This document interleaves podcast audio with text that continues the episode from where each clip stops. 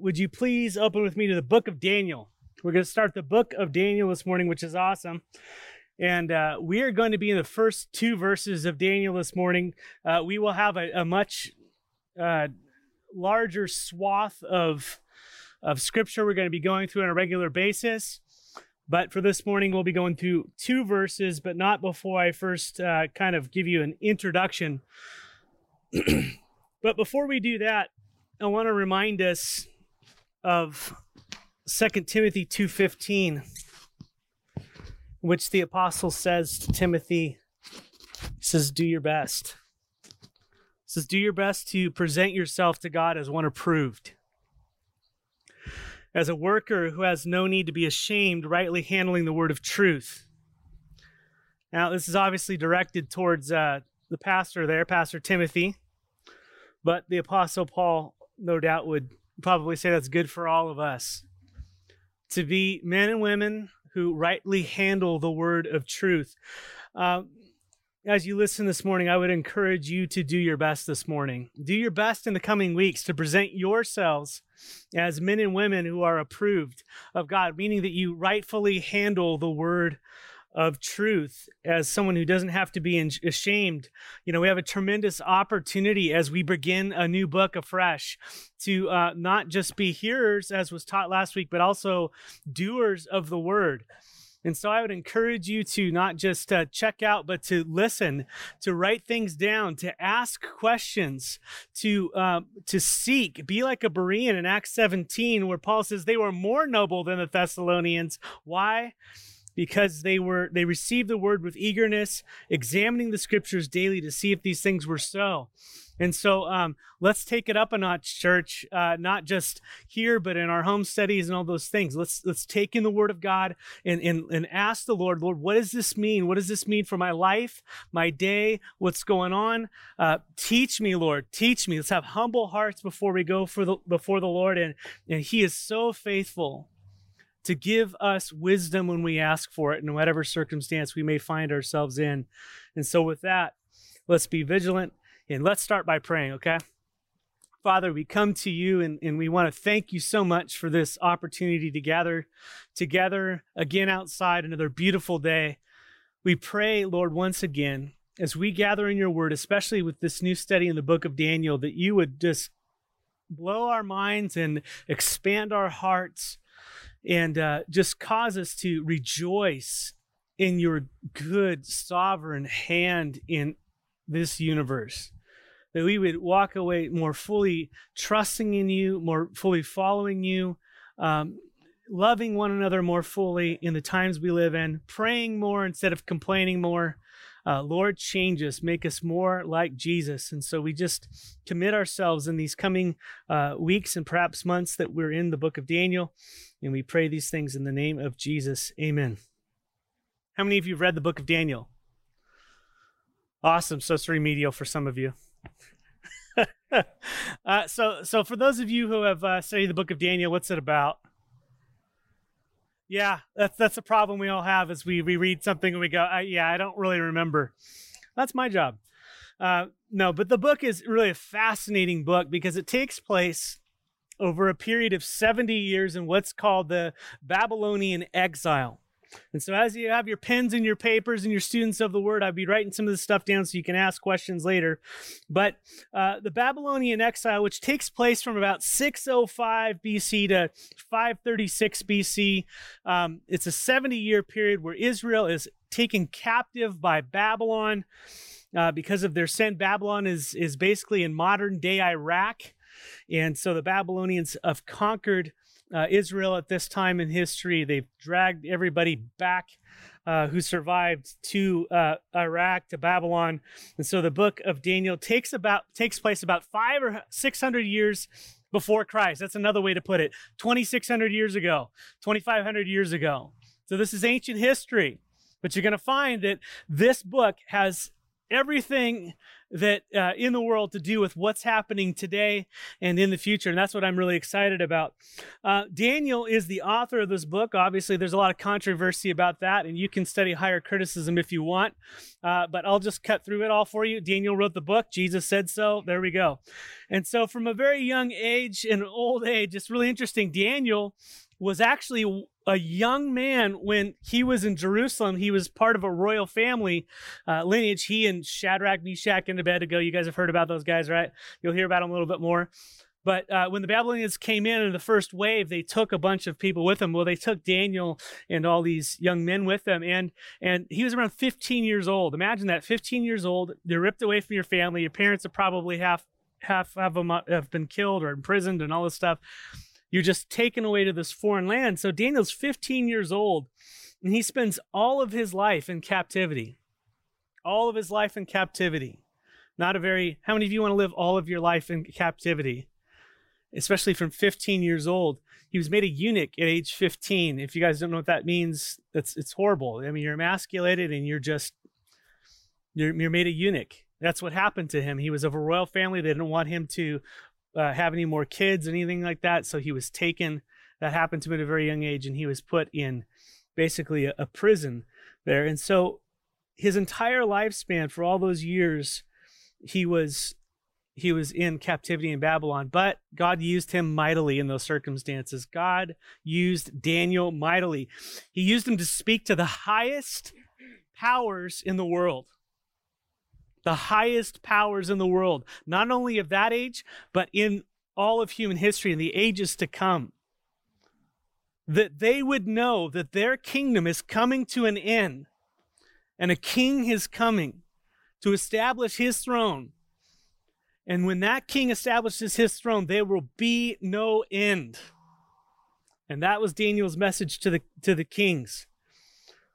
And as we now look at the structure of Daniel real quickly, because Daniel's the author, the structure of Daniel, it, at face value, it's divided into two major sections. It has 12 chapters, but basically chapters 1 through 6 or 7, right there, basically 1 through 6, recalls how Daniel's companions lived in exile. There's a lot more to it. I'm, I'm simplifying it right now.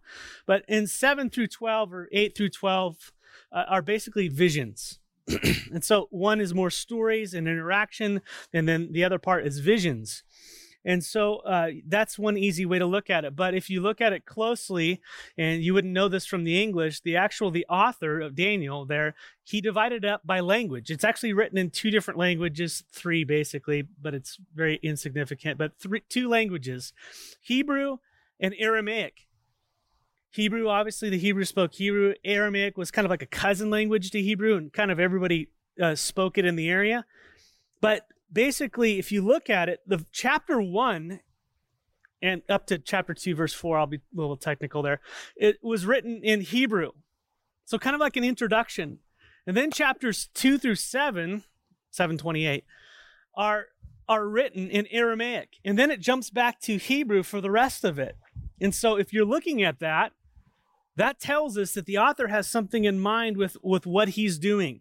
And so I'm going to kind of explain things. And as I teach things, I'm thinking that way because that's how he wrote it. And so, um, as you as you look at all of this, um, just kind of wanted to break down chapter by chapter for you what the book of Daniel is. So I'm going to give you a, a quick overview of the book of Daniel. Okay, this is going to be helpful for me. Um, but chapter one is basically an introduction to Daniel. We find out that that Babylon conquered, and they've taken everybody back to um, back to Babylon, basically from uh, Judah. And Daniel's friends are there, and they're God fearing young men, and they're faced with the dilemma on living in this new foreign pagan land. How are they going to worship uh, this new way, or are they going to hold true to the Lord? And so that's kind of what chapter one is. There's this face, there's this pull, there's this constant pressure on the people of God to submit and surrender to the, the, the ways of the world, the kings of the world. Chapters two through seven is that middle section. It's written in Aramaic. And it's interesting because these chapters have their own unique arrangement.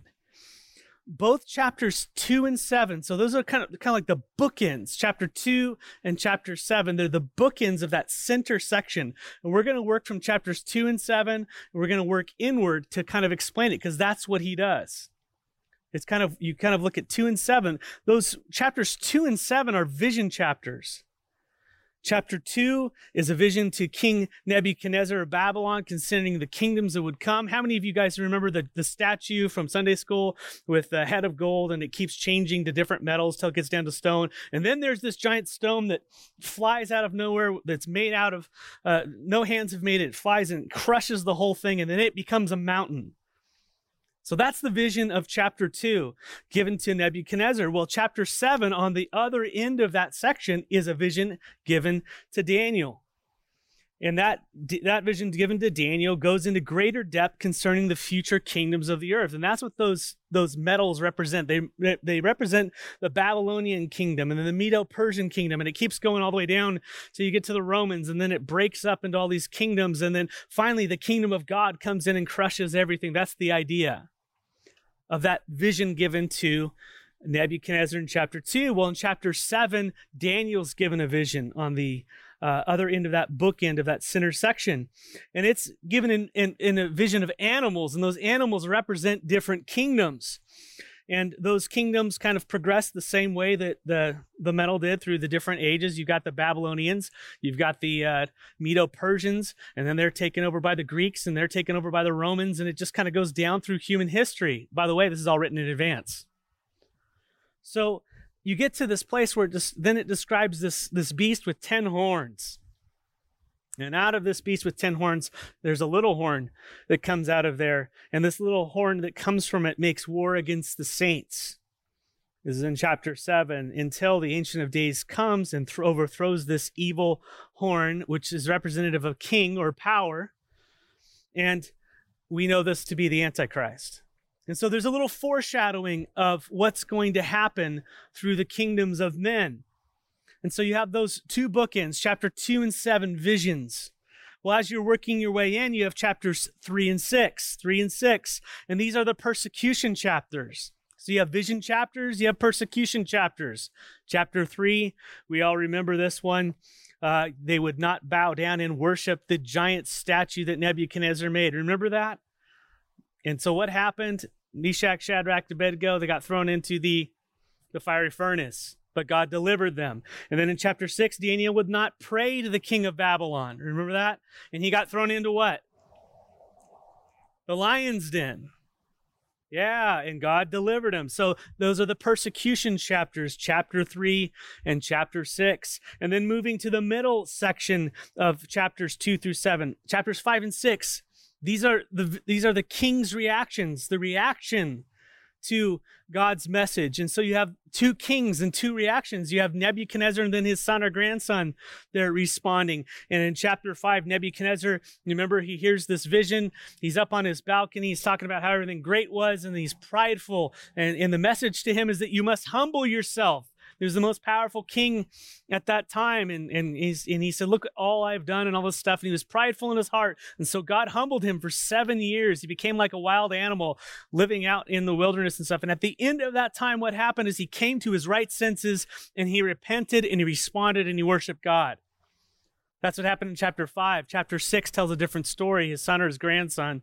Apparently, uh, Nebuchadnezzar was away or someone was in charge. I won't get into the history there, but basically grandson Belshazzar, uh, he becomes prideful and he does not humble himself. And instead of seven years, he dies that night. He dies that very night as the Medo Persians come in and kill him and take over the kingdom. There's a lot there. So you have those chapters there, chapters two through seven. You have, you have two visions, you have two persecutions, you have two fates. It's amazing how all those how it works to that center section there. And so that's the first major section of Daniel, chapters one through seven. And then the last half of Daniel is the vision chapters. In chapter eight, this is going back to Hebrew again. Chapter eight speaks more in detail about the kingdoms that follow Babylon, uh, the Medo Persian Empire, followed by the Greek uh, Empire. Talks about Alexander the Great before he came about and who he was and how his kingdom was divided into four kingdoms and all this type of stuff. And just amazing stuff. But basically, it talks about that. But then it carries that imagery of the little horn from chapter 7. And this time, it's a large horn, the symbol of power. And the idea is that from the kingdoms of men will come a king, an evil king, someone who will be very powerful, and they will attack Jerusalem. And ex- he will exalt himself above God in the temple and ultimately be destroyed by God. So it repeats the same thing in a little bit of different imagery. Now in chapter 9, Daniel's old, he's perplexed. He keeps getting all these visions, all this stuff keeps going on. And as a student of the word, he's read the, the, the, the, the prophet Jeremiah. In Jeremiah 25, he knows it's only 70 years that they need to be in exile. So he was a little kid when he got in and he's going, okay, I'm an old man now. It's, it's about any time. He's reading. He knows it's just a matter of time before that God's done with the judgment of Israel. And so he begins to pray. That's what Daniel chapter 9 is. He's praying to God. But an angel comes and lets him know, hey, listen, uh, basically, although they will be released from Babylon, that, that God's not done with Israel yet. There's more to their judgment that actually it's instead of seven years, seven uh, time, instead of seven, uh, 70 years, it's going to be 70 times seven. It's going to be 490 years more under the Gentile oppression, basically. And it's not speaking of 490 years more in Babylon, but something else. And we'll get to more of what that is uh, and that pushes us into chapter 9. Uh, and so 490 years info thrusts us into Daniel's last visions here in chapter uh, chapter 10, sorry, as we get in chapter 10. And basically chapter 10 through 12 is Daniel's last vision. And this is where the kingdoms of the world are seen again. And so there's this repetition of these kingdoms in different ways and different images. And this is how God is speaking to Daniel, and he's, he's showing the different kings what's going on. He gives them pictures of a, of, a, of a statue at first with different metals representing the ages and the kingdoms. And then he does animals, and then he brings it back again here in chapters 10 through 12 as Daniel is just per- perplexed about everything that's going on. And 10 through 12 is where the kingdoms of the world are seen again, and this great king from the north comes. And he attacks Jerusalem. He exalts himself as God and then is overthrown by God himself as God establishes his kingdom. And so, once again, we see this same evil king, the little horn, the big horn, the, uh, the Antichrist, basically, who comes out of the kingdoms of men and establishes his throne in Jerusalem. And God himself comes and basically annihilates him. We'll speak more in depth about that. But in these last ten, these last chapters, 10 through 12, uh, Israel is given a timetable for their captivity. First, for their, the, their time when they're going to get out, the coming Messiah, when the Messiah is actually going to come in. It prophesies exactly to the day when Jesus was going to ride in Jerusalem. When Jesus rode into Jerusalem on a donkey, it was 490 years later from a certain point. It was to the day that he came riding in. And then he was cut off after at the end of that week. And then now there's this floating seven year period, which we'll talk about uh, a little bit later, but where the Antichrist is revealed, where he sets up shop in Jerusalem in the temple, make declares himself to be God, and that's when the tribulation happens on the earth, when God's wrath is poured out on the earth for a period of basically three and a half years, but seven year period. And at the end of that time, the king returns and establishes his kingdom that will never end. And so that's kind of the book of Daniel in a nutshell.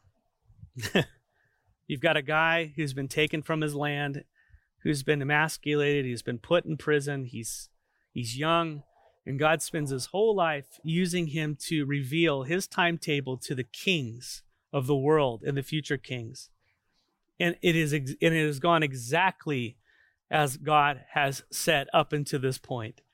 Those kingdoms have come, they have divided, they have fallen, all those things have happened, and we are waiting for that last section, for the return of the king, but not before the Antichrist comes and the false peace is established. And then God pours out his wrath, and I pray that the church will be out of there, out of here before then. That's my hope. But where Daniel is sealed, because at the if you get to the end of the book of Daniel, basically Daniel's just perplexed about all this stuff. He doesn't understand everything because it's yet future, right? It's the way John felt. But where where and the angel says basically, hey, listen, this is now sealed. You're not going to understand what's coming on. But what's so cool is where Daniel is sealed, Revelation reveals.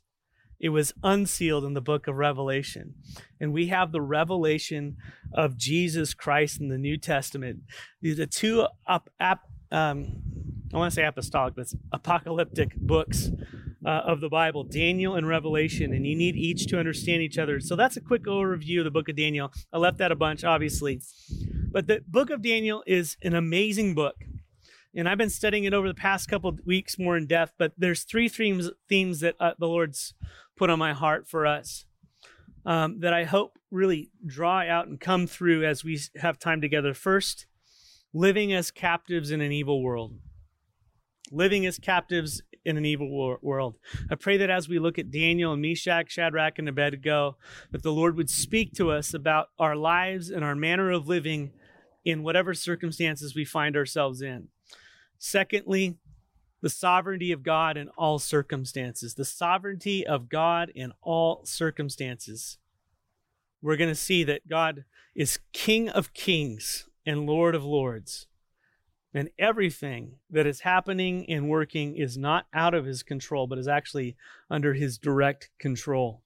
And thirdly, the unfolding, unstoppable plan of God for this world and for his people. It is rolling forward and nothing is stopping it. It is happening exactly as he planned. God's plan is being unveiled. And it's so good to be a, a part of that plan. Although our vision might be limited in it, but he's revealed so much of it to us. So, living as captives, the sovereignty of God and his, un, his unfolding plan. And I and I think as believers, we're we're living in days where where we need God's revelation, where we really need God's revelation, not in a weird way, but as he has given it to us in his word. He's already given it to us. He's revealed it to us. He has given us examples of believers living in difficult days. He has shown us that he is in total control of kings. They do his bidding. It might not seem like it from our perspective, but ultimately they work together to fulfill and to forward the plans of God, even in their sin and their evilness. Those things work together for God's plan. He's pulled back the curtain for us on the future and revealed to us things from his prophets, his unstoppable will and plan for this world and his people. He's given you insight as the people of God about what he's doing. You're not on the outside of the plan, you're on the inside now. He's given it to you, and he's given you his spirit to understand that. It's beautiful. And it's in times like these that we live in that we we need to look to the apocalyptus. Uh, that word means, you know, the apocalypse means the unveiling, the Revelation is the word that we use. We need to look to the unveiling that He has so graciously given us in Christ Jesus. He's unveiled it for you, church. He's given you what you need to know in this age, in this time, concerning the things you need to know. He's revealed it in His Word. And so, we too, as our brothers and sisters before us, we can walk by faith until our faith becomes sight. And that's my hope in whatever age and circumstances we find ourselves in. And so, with that, let's begin Daniel chapter 1. Daniel chapter 1, verse 1, and we'll only be in this for a few minutes here this morning.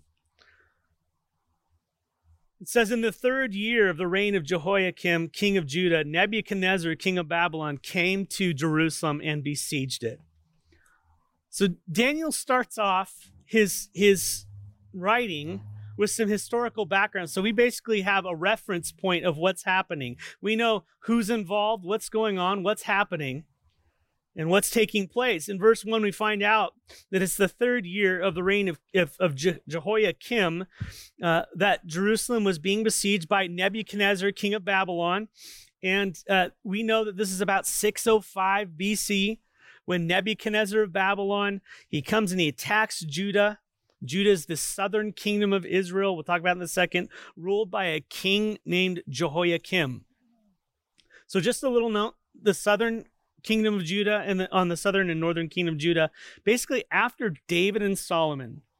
Remember, David established the kingdom of Israel. Well, well, Saul, then David, then Solomon. Basically, right after that point, there was a there was an argument. There was a civil war in Israel, and it got divided into to the north and the south. And so the northern kingdom didn't want to have the same king as the southern kingdom, and and really they divided into two sections with two different kings. So when you read uh, in in the book of Kings and stuff, and you said you see a king of Israel. Well, if it's not David and if it's not Solomon, it means it's it's referring to the king of the north. And then Judah would be the south, and basically all the kings were bad. They all did evil except for like two or three. All bazillion of them, all bad, all did evil. And so there's a civil war. They're divided into the north and the south. The north is really idolatrous. They are totally into idolatry. The, the south that has Jerusalem is a little more centered in their worship. They fall later. The north follow, falls in 722 uh, BC to the Assyrians. They come in and wipe them out. And it's sad. So the Lord, uh, as they're in their idolatry in the north, uh, they basically set up their own worship system. A lot of stuff happens uh, that's really bad. And so you had Elijah, you had Elisha, you had Amos, Hosea, and other prophets sent by God to warn them to repent in the north, but they didn't, and they got conquered by the Assyrians in 722. Sadly, 120 years later, the, the, the, the southern kingdom does not pay attention to what happened to the north. And so God sends a slew of prophets, Jeremiah being one of the main ones. Jeremiah, the weeping prophet, warns the south for years about the Babel, uh, about needing to repent. They fell into idolatry. They were not observing the Sabbath laws regarding the land. And so God decide there's a lot of other things too, but they God decides to enact judgment upon them. But the prophet Jeremiah was one of those prophets warning them. If you're in Daniel, keep your finger there, flip left, flip left past uh, Ezekiel, past Lamentations, and get to the book of Jeremiah. All of those prophets right there uh, Ezekiel, uh, Jeremiah, Daniel, that's all during this time period. They're all they're all writing to Judah. But if you flip left in your Bibles, which you bring to church, I hear, um, it's a little encouragement for next week. You can bring your lightsaber if you want. You can have this kind. So go to Jeremiah 25. Jeremiah prophesies that Judah would be conquered by Babylon. By the way, no one ever listens to Jeremiah. And he wrote, writes so much, they never listen to him. He says, starting in chapter 25, verse 1, he says, The word that came to Jeremiah concerning all the people of Judah in the fourth year of Jehoiakim, the son of Josiah. So, same time period right before the king's going to come attack. King of Judah, he was the first it was the first year of Nebuchadnezzar, king of Babylon. Nebuchadnezzar was a, a, a, commander in the army of his father, and then he took over when his father died in 605. And so, verse 2 in chapter 25 of Jeremiah says, Which Jeremiah the prophet spoke to all the people of Judah and all the inhabitants of Jerusalem. He said, For 23 years. From the 13th year of Josiah, the son of Amon, king of Judah, to this day, the word of the Lord has come to me, and I have spoken persistently to you. 23 years. But you have not listened. You have neither listened nor inclined your ears to hear, although the Lord persistently sent to you all his servants, the prophets, saying, Turn now, every one of you, from his evil way and evil deeds and dwell upon the land which the Lord has given you and your fathers from of old and forever. Do not go after other gods to serve and worship them, or provoke me in anger, anger with the work of your hands, and then I will do you no harm. And so, pardon me, they were in constant idolatry. They were in constant idolatry. Their kings were all evil, almost all of them. The kings led people into the idolatry. They they promoted it. They let it flood into the community. They didn't they weren't standing in the gap. They weren't holding the line. They just let it happen. They're letting the influence of the pagan outside world into the people of God, into the camp of God. They're allowing pro- false prophets to constantly muddy the waters and speak everything that they wanted to hear and not what God was saying. And so, God sent prophets to warn them over and over and over. You have Isaiah, you have Jeremiah, you have Ezekiel, you have Joel, you have Zephaniah, Habakkuk, and the rest. The result Jeremiah 25 7. Yet you have not listened to me, declares the Lord, that you might provoke me to anger with the work of your hands to your own harm. It's not only the worship, it came out in their work and what they did, all the things they were building, the idols, and what they did with their lives. Therefore, verse 8, thus says the Lord to the host, because you have not obeyed my words, behold, I will send for all the tribes of the north, declares the Lord, and for Nebuchadnezzar, the king of Babylon, my servant, Nebuchadnezzar, king of Babylon, my servant. And I will bring them against this land and its inhabitants and against all the na- these surrounding nations. I will devote them to destruction and make them a horror, a hissing, and an everlasting desolation. Moreover, I will banish from them the voice of mirth and the voice of gladness and the voice of the bridegroom and the voice of the bride and the grindstone and the millstone and the light of the lamp. Life is going to cease as you know it. All the things you normally do are going to come to a screeching halt. This whole land shall become a ruin and a waste, and these nations shall serve the king of Babylon 70 years. He lays it out for them. What's going to happen? Because of your sin, because of your rebellion, Judah, judgment's coming, and I am going to send someone who is wicked to come do my bidding to wipe you out. So Jeremiah, the weeping prophet, warned them, and among others, that this would happen shortly. And they needed to repent from their idolatry. And by the way, not only that, from neglecting the Sabbath, God had told them every seven years to let your land rest. And there's spiritual significance to that, but they wouldn't do it. So he says, for every year that you let that go, I'm going to put you in captivity. So 70 years was the number. And so 70 years they were to be in Babylon. So, so Nebuchadnezzar is used by the Lord to bring judgment upon Judah. And Nebuchadnezzar was a wicked dude. When we start reading about them, this guy had a vicious temper. He just chucked people into pits and burned them up. And I mean, he destroyed temples. He just took over. He was violent. Not only his temperament, but his actually life and actions were, were wicked in his idolatry. And so this was Habakkuk's the the uh, the, the prophets. Uh, he was vexed because God would use someone so evil to come and wipe out the people of God. He's like, how could you do that? And yet Jeremiah said Nebuchadnezzar was the servant of God. And this is something we need to know that God's in charge. It's not that he sanctions evil, but as people are given over to evil, part of the judgment of God upon people is to give them over to evil. You want evil? Here it is. Have fun with it. And his restraints come off and it floods into the society. not saying that America are the people of God. We are not.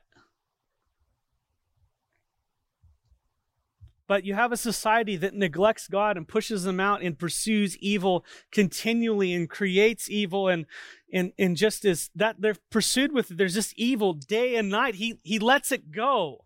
And then we wonder what's happening. Why are the things happening that are happening in our society? Why is there, uh, you know, injustice and abuse of authority, or why is there, uh, you know, why are we all wearing masks? All this kind of stuff. You know what I'm just saying? Why are our liberties gone and our freedoms being crushed and, and, and no one's doing anything about it? And all this type of stuff. And and you got a nation divided and arguing about all these things. It's like it's just a big whirlwind that gets wound up and there, there's no center on truth anymore. It's all emotions, there's no facts, and the people just are left to destroy themselves.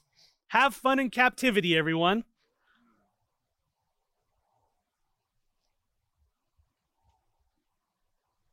You know,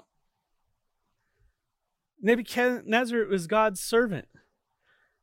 Not in that Nebuchadnezzar's heart was for the Lord, it's that God is sovereign and he's in charge.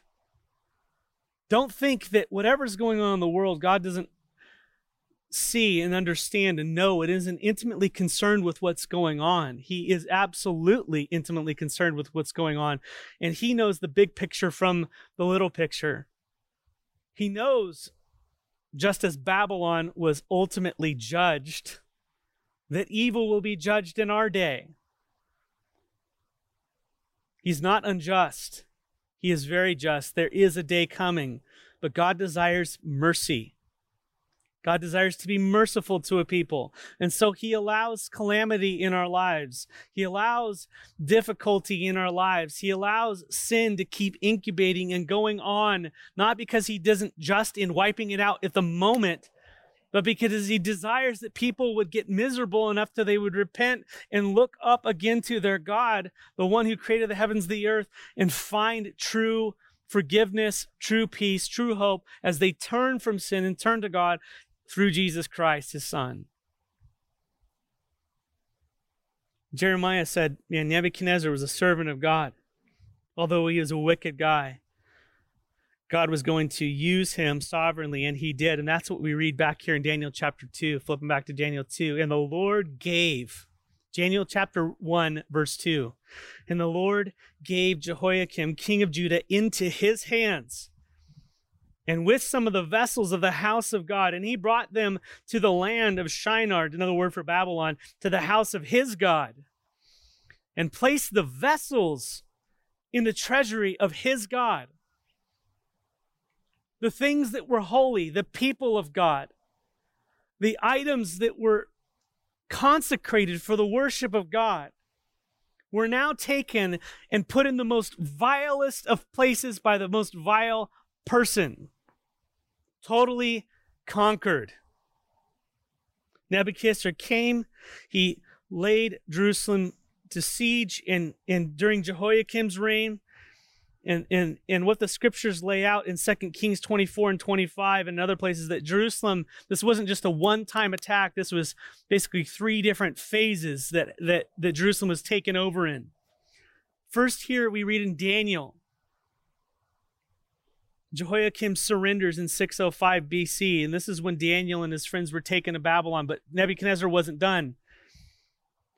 You see, at this time, Judah was actually already starting, was already kind of weakened. They were subjects, they were vassals of Egypt, Necho II, Pharaoh Nico II.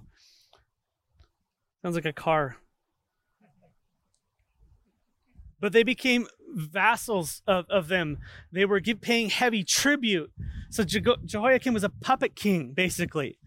Well, Nebuchadnezzar came in just as God said he would, and he conquered, uh, conquered him, uh, the Egyptian Pharaoh, in a battle, which left Judah exposed. And so basically, Judah became now a vassal of, of Babylon. So the king just says, "Yeah, here, here you go," and he comes in and starts taking all the royal people and a bunch of stuff, and just goes back to Babylon. Left Jehoiakim in charge.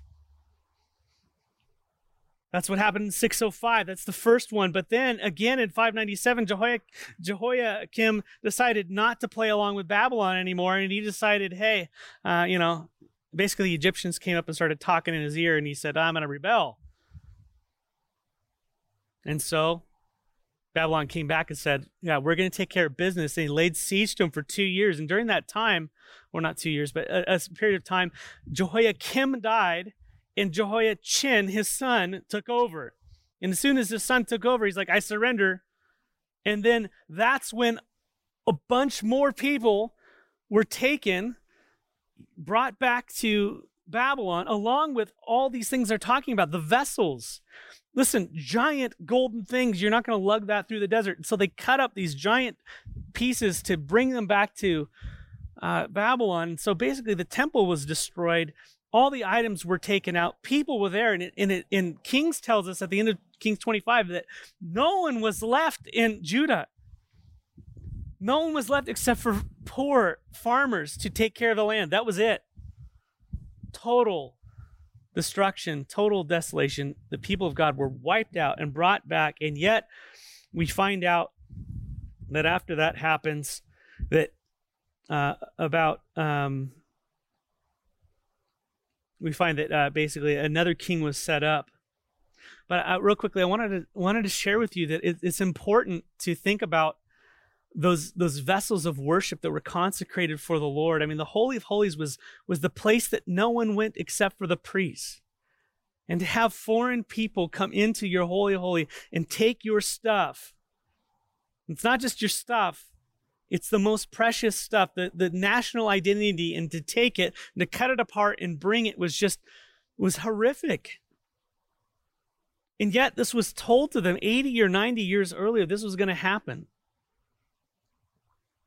if you have read a little bit of Old Testament his, history, you know uh, King Hezekiah, around 89 years earlier, he was he was sick and he was going to die, and he cried out to the Lord, and basically the Lord said, "Okay, I'll have mercy on you and I'll heal you," which turned out to be pretty bad for Israel because he had a son called Manasseh, which was the worst of the worst for Israel. But anyways, there was the Babylonians had heard that he had was sick, and so they sent an envoy, I'm sure, to see how good he was doing.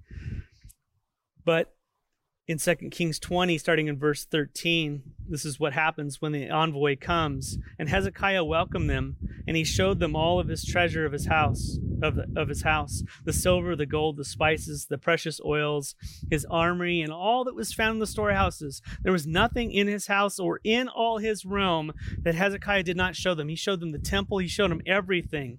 Then Isaiah the prophet came to the King Hezekiah and said to him, What do these men say? And from where did they come to you? And Hezekiah said, They have come from far country, from Babylon. I don't even know where it is.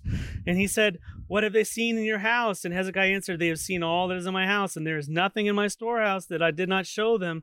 And then, then Isaiah said to Hezekiah, Hear the word of the Lord. Behold, the days are coming when all that is in your house and all that which your fathers have stored up till this day shall be carried to Babylon. Nothing shall be left, says the Lord. And some of your own sons who will come from you, whom will uh, uh, whom you will father shall be taken away. This is Daniel. Meshach, Shadrach, and Abednego, they'll be taken away, and they shall be eunuchs in the palace of the king of Babylon. 80, 90 years earlier, talking about this. All the treasure had become common in the land. And so had their worship of the Lord eventually. They had become so nearsighted and it's amazing what Hezekiah says in response to this. How would you like to hear that's going to happen to your progeny, to your generation that's coming after you because you've done this? I would feel horrible, wouldn't you? Well, here's Hezekiah's response America, listen. He says in verse 19, Then Hezekiah said Isaiah, The word of the Lord you've spoken is, is good. For he thought, Why not? if there will be peace and security in my day.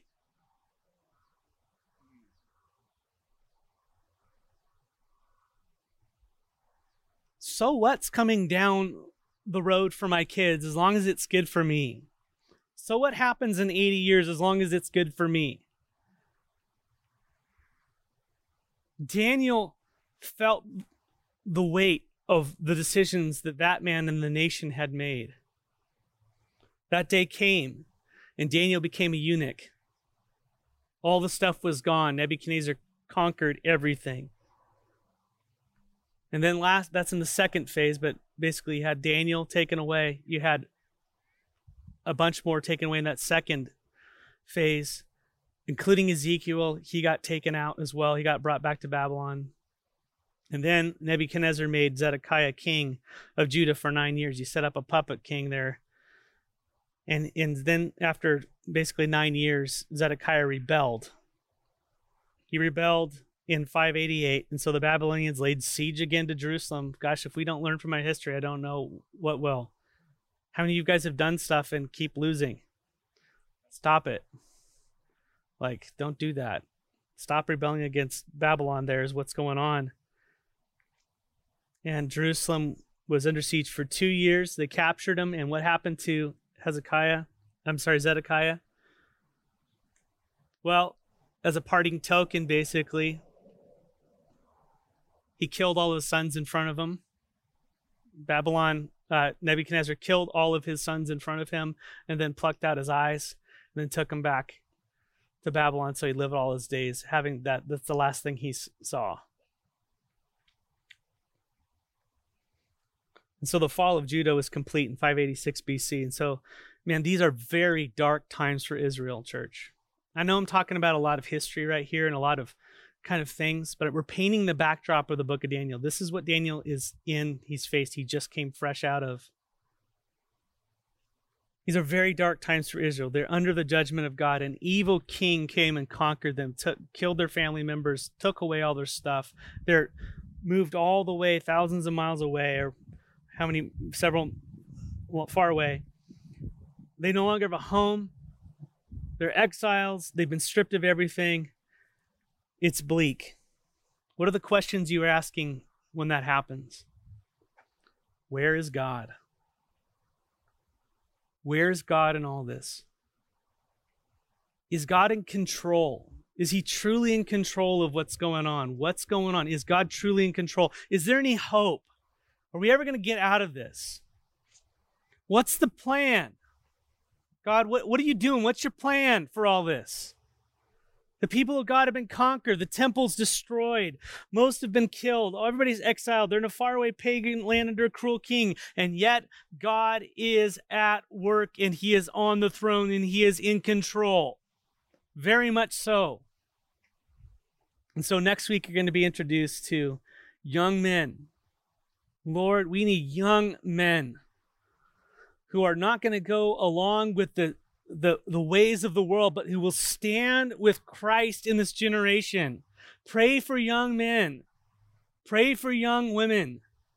That God would raise up a holy, separated, consecrated group of people dedicated to God in this wicked and perverse generation. Who will be able to stand in a foreign king's court with everything going on and stand separated and holy to God. And may that be the cry of the church. Amen. May that be us. Next week, we're going to be introduced to four teenage boys who've gone through a lot. Captives in a foreign land, living in perilous times under an evil king, but who wholeheartedly are set apart towards their God. Amen. All right, let's let's pray. Father, we, we live in a in a truly um, evil world that has rebelled against you. And Lord, it, it has faded glory, Father, from all of your creative wonder, Lord. We, we see your, your hand in your marvelous creation, God. We see it in each other, um, although it's marred by sin. But Father, the kingdoms of men and, and the, the systems that we're in, the, the Babylon the Great that will rise up, uh, Lord, it is it is alive and kicking. The spirit of Antichrist is alive and kicking in this world, awaiting for that day when we will be galvanized under a leader who embodies everything that you are not. And Lord, we're thankful that we believe in, in, in the true Christ. Lord, may we live as foreigners and exiles in this land. Teach us to be holy and consecrated in these times, that you may use us to glorify your name until your kingdom comes in its fullness upon this earth and you sit enthroned, Lord Jesus, in Jerusalem and rule and reign. And then, obviously, your righteous judgment and the new kingdom, the new heavens and the new earth. But Lord, until that time, Teach us to walk by faith and not by sight, to live those holy, consecrated lives wherever we may be, whatever circumstances may be going on. Lord, I pray that there's well, there there are those here, Lord, who need to repent. I'm, I'm one of them, Father. But would you would you, by your Spirit, Lord, convict us of our our lethargy in this area, convict us of our sin, Lord, and, and bring us back to you in in fullness, Lord, that we would be empowered regardless of the circumstances. Forgive us for not following you wholeheartedly, Lord, for being engaged in Babylon to the degree where we are compromised and not caring about your name or what's coming. Lord, have mercy upon us. Do a work by your Spirit in your church. Breathe your life into us once again, God, through your word. Let us be a people who are filled with your Holy Spirit and moved at the sound of your voice through your word, God. And we pray these things in the name of Jesus Christ, King of kings, Lord of lords. Amen.